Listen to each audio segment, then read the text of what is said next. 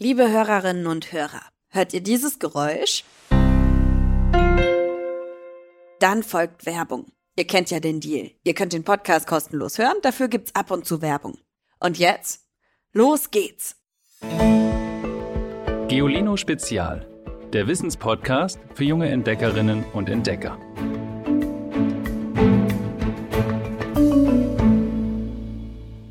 Hallo ihr Lieben. Wenn die Eltern nur noch schimpfen und die Schule nur noch nervt und wenn die Welt einfach ungerecht ist, dann ist es gut, wenn man Freundinnen und Freunde hat, auf die man sich verlassen kann. Das war schon immer so und wird auch wahrscheinlich immer so bleiben. Aber besonders wichtig ist es in Zeiten der Not, wenn es zu wenig von allem gibt. So wie zum Beispiel in den 1920er Jahren, über die ich euch auch schon in der letzten Folge erzählt habe. Aber heute geht es nicht um die großen gesellschaftlichen Probleme, sondern darum, wie ein paar junge Menschen in dieser Zeit ein Leben führen, in dem eigentlich alles um Freundschaft geht und um Zusammenhalt. Und es geht um die wilden Klicken, die es zu dieser Zeit in großen Städten gibt. Und einer, der als Junge in einer solchen Clique war. Er erinnert sich so daran. Mit der Clique, das war für mich eine der schönsten Zeiten. Wir waren zufrieden, dass wir rausfahren konnten. Wir waren zusammen, das war für uns wichtig. Wir konnten Musik machen, wir sangen unsere Lieder, wir waren froh gestimmt. Wir wurden nicht gestört, wir wurden nicht angepöbelt und wir haben niemanden angepöbelt. Das war für uns genial. Wir waren glücklich, dass wir zusammenhalten konnten. Man konnte uns nicht auseinanderreißen. Das muss wirklich etwas Besonderes sein. Clique. Das Wort kennt ihr vielleicht, bedeutet ja sowas wie Gruppe oder Bande. Und warum wild? Ein ehemaliges Klickenmitglied hat das so begründet, weil sie nicht organisiert waren, weil sie selbstständig waren, weil sie ihr Ding gemacht haben. Und in den 1920er Jahren gibt es von diesen wilden Klicken allein in Berlin mehr als 600. Schätzungsweise. Genaue Zahlen gibt es dazu nicht, weil das Ganze ja eben ziemlich wild und unorganisiert abläuft. Sicher ist, dass die wilden Klicken in den 20ern tausende jugendliche Mitglieder haben. Viele von ihnen ohne Wohnung, ohne Schule, ohne Ausbildungsplatz. Manche sind aus Heimen geflohen, leben ohne Papiere, Mädchen und Jungen gemischt, wobei in den meisten Klicken mehr Jungs als Mädchen sind. Die Klicken treffen sich, gehen zusammen wandern, auf Jahrmärkte, machen zusammen Musik oder hängen einfach ab und chillen ihr Leben. Ich war in der Clique Weißer Hirsch. Wir waren circa 15 junge Leute in der Bornholmer Straße. Unweit vom Arnimplatz hielten wir uns immer auf, mit Instrumenten und spielten unsere Lieder. Wir spielten Mandoline, Gitarre, Schifferklavier. Es war so, dass die Anwohner schon warteten, dass wir Musik machten. Von der Bevölkerung aus waren wir beliebt. Wenn wir Musik spielten und dazu sangen, haben die uns ab und zu einen Groschen gegeben. Ich erinnere mich gerne daran. Ich persönlich spielte Teufelsgeige. Die hatte oben einen Schellenkopf dran, mit einer Klavierseite gebaut und einer großen Blechtrommel und da waren viele Schellen dran. Eine Teufelsgeige ist übrigens nicht ganz eine richtige Geige. Sie hat nur eine lange Seite an einem langen Stab und daran sind meistens auch Trommeln und Glocken und Ratschen montiert. Und ich glaube, das macht ganz viel Spaß, das Ding zu spielen.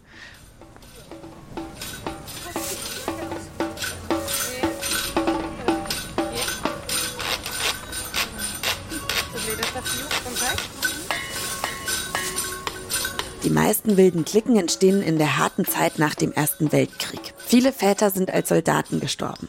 Die Mütter müssen hart arbeiten, um ihre Familien zu ernähren. Und viele Kinder und Jugendliche sind deswegen eben meistens nur unter sich.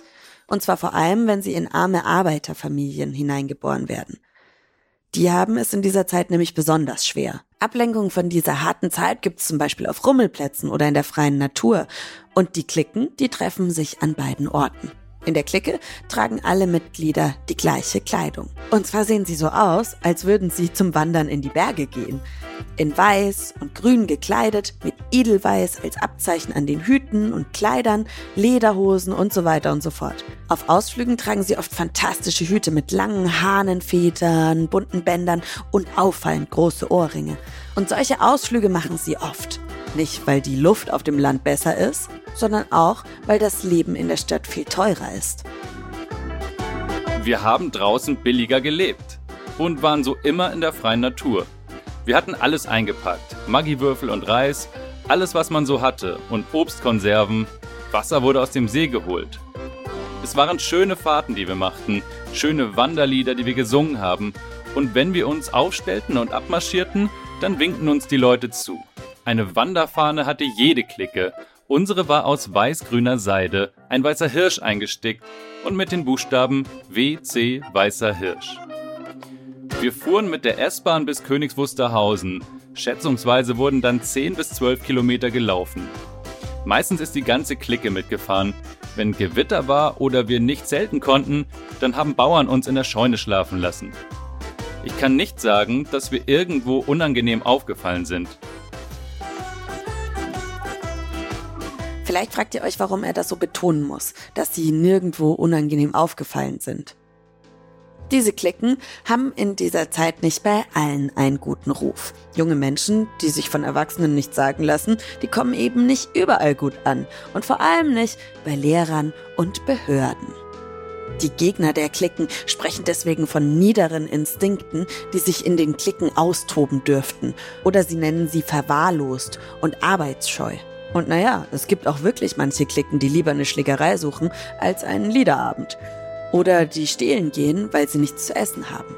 Manche der Klicken sind sogar richtig gewalttätig. Die haben sich zusammengetan, um andere zu überfallen und auszurauben. Aber für den Großteil der Klicken in den 20ern trifft das nicht zu. Auch nicht für die des Jungen, von dem wir jetzt schon eine ganze Menge gehört haben. Dessen Clique Weißer Hirsch setzt sich lieber für eine saubere Stadt ein und sammelt Müll. Wir sind 1929 ausgezeichnet worden. Am Goriner See haben wir den ganzen Strand abgekämmt nach Papier und Unrat und haben dafür 5 Mark vom Förster gekriegt. Für uns war das eine Genugtuung, dass wir anerkannt wurden. Wir haben darauf geachtet, dass der Strand und die Liegewiese sauber blieb. Wehe, wir haben einen erwischt, der Papier oder Abfall liegen ließ. Dem haben wir Dampf gemacht. Ich finde, das klingt alles nach einem freien und wilden Leben und irgendwie so, als ob sie das Beste aus einer ziemlich fiesen Zeit gemacht haben. Denn darüber haben wir ja schon gesprochen, in den 20ern sind die Lebensmittel knapp und das Geld ist nichts wert. Und Menschen verhungern und erfrieren und so eine Clique, in der alle fest zusammenhalten, ist in so einer Zeit einfach Gold wert. Wenn ehemalige Cliquenmitglieder über diese Zeit sprechen, dann sagen sie übrigens oft, wie wichtig es war, sich gegenüber den anderen aufopfernd zu verhalten, kameradschaftlich, dass niemand verpetzt werden dürfe, dass andere Cliquenmitglieder geschützt werden sollten. Es gibt in den Cliquen der 20er übrigens auch Gruppenkassen, so dass mögliche Strafen für einzelne Mitglieder von allen bezahlt werden. Schwarzfahren zum Beispiel ist aber trotz des wenigen Gelds nicht üblich. Stattdessen legt man für die zusammen, die sich einen Ausflug nicht leisten können. Wenn einer nicht mitfahren konnte, dann wurde zusammengelegt. Das Wichtigste für uns war, dass wir immer zahlreich wegfahren konnten. Wir konnten damals, wenn wir im Restaurant waren, nicht mal eine Brause zahlen. Wir wurden eingeladen. Im Dorf haben wir unsere Musik gemacht und abends hat uns die Dorfjugend freigehalten. Die haben uns immer durchgefüttert. Wir haben unsere Lieder gesungen und zum Tanz aufgespielt. Da haben die ihre Freude dran gehabt. Und wir haben uns so durchgewurstelt. In den ganzen 1920er Jahren sind die Klicken unglaublich aktiv. Und als die Nazis Anfang der 30er Jahre an die Macht kommen, sind fast alle Klickenmitglieder dagegen. Sie ahnen wohl schon, dass Menschen, die ihre Herrschaft auf Befehl und Gehorsam gründen, die natürlichen Feinde der Klicken sind. Und die Zusammenstöße bleiben nicht aus. Wir hatten ein Stammlokal und da kamen einmal schätzungsweise 100 Nazis, SA-Leute und stürmten das Lokal. Scheiben und alles entrümmern und drinnen gab's schwere Schlägereien. Ich konnte gar nicht mehr raus. Die haben das ganze Restaurant demoliert. Das war so 1932.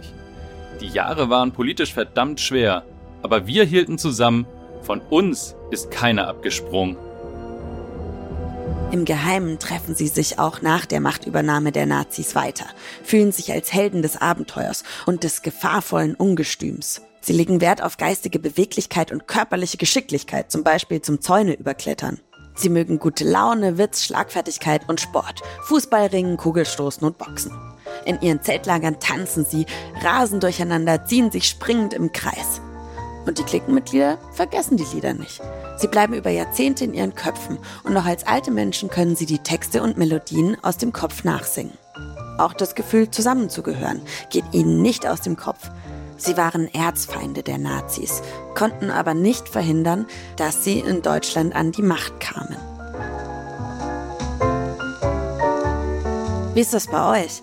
Habt ihr eine Clique? Falls ja, erzählt mir davon in der Sprachnachricht an 0160 351 9068. Dann kann ich sie hier im Podcast abspielen.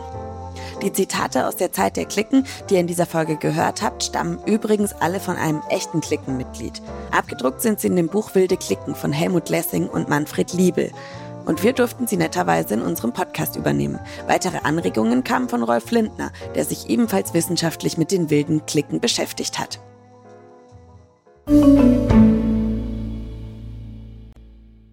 Vielleicht habt ihr es ja schon gehört. Für unseren Podcast könnt ihr beim Deutschen Podcastpreis abstimmen. Ich würde mich natürlich riesig freuen, wenn ihr das macht. Den Link dazu bekommt ihr in der Folgenbeschreibung. Fehlt nur noch der Witz der Woche. Was sind die teuersten Tomaten? Die Geldautomaten.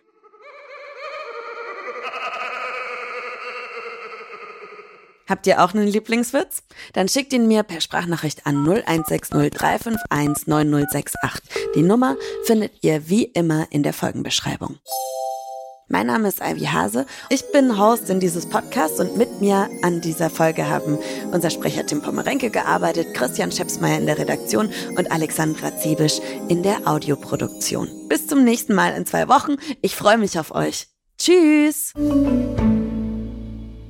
Noch mehr Geolino für zu Hause? Schaut einfach unter geolino.de slash spezial.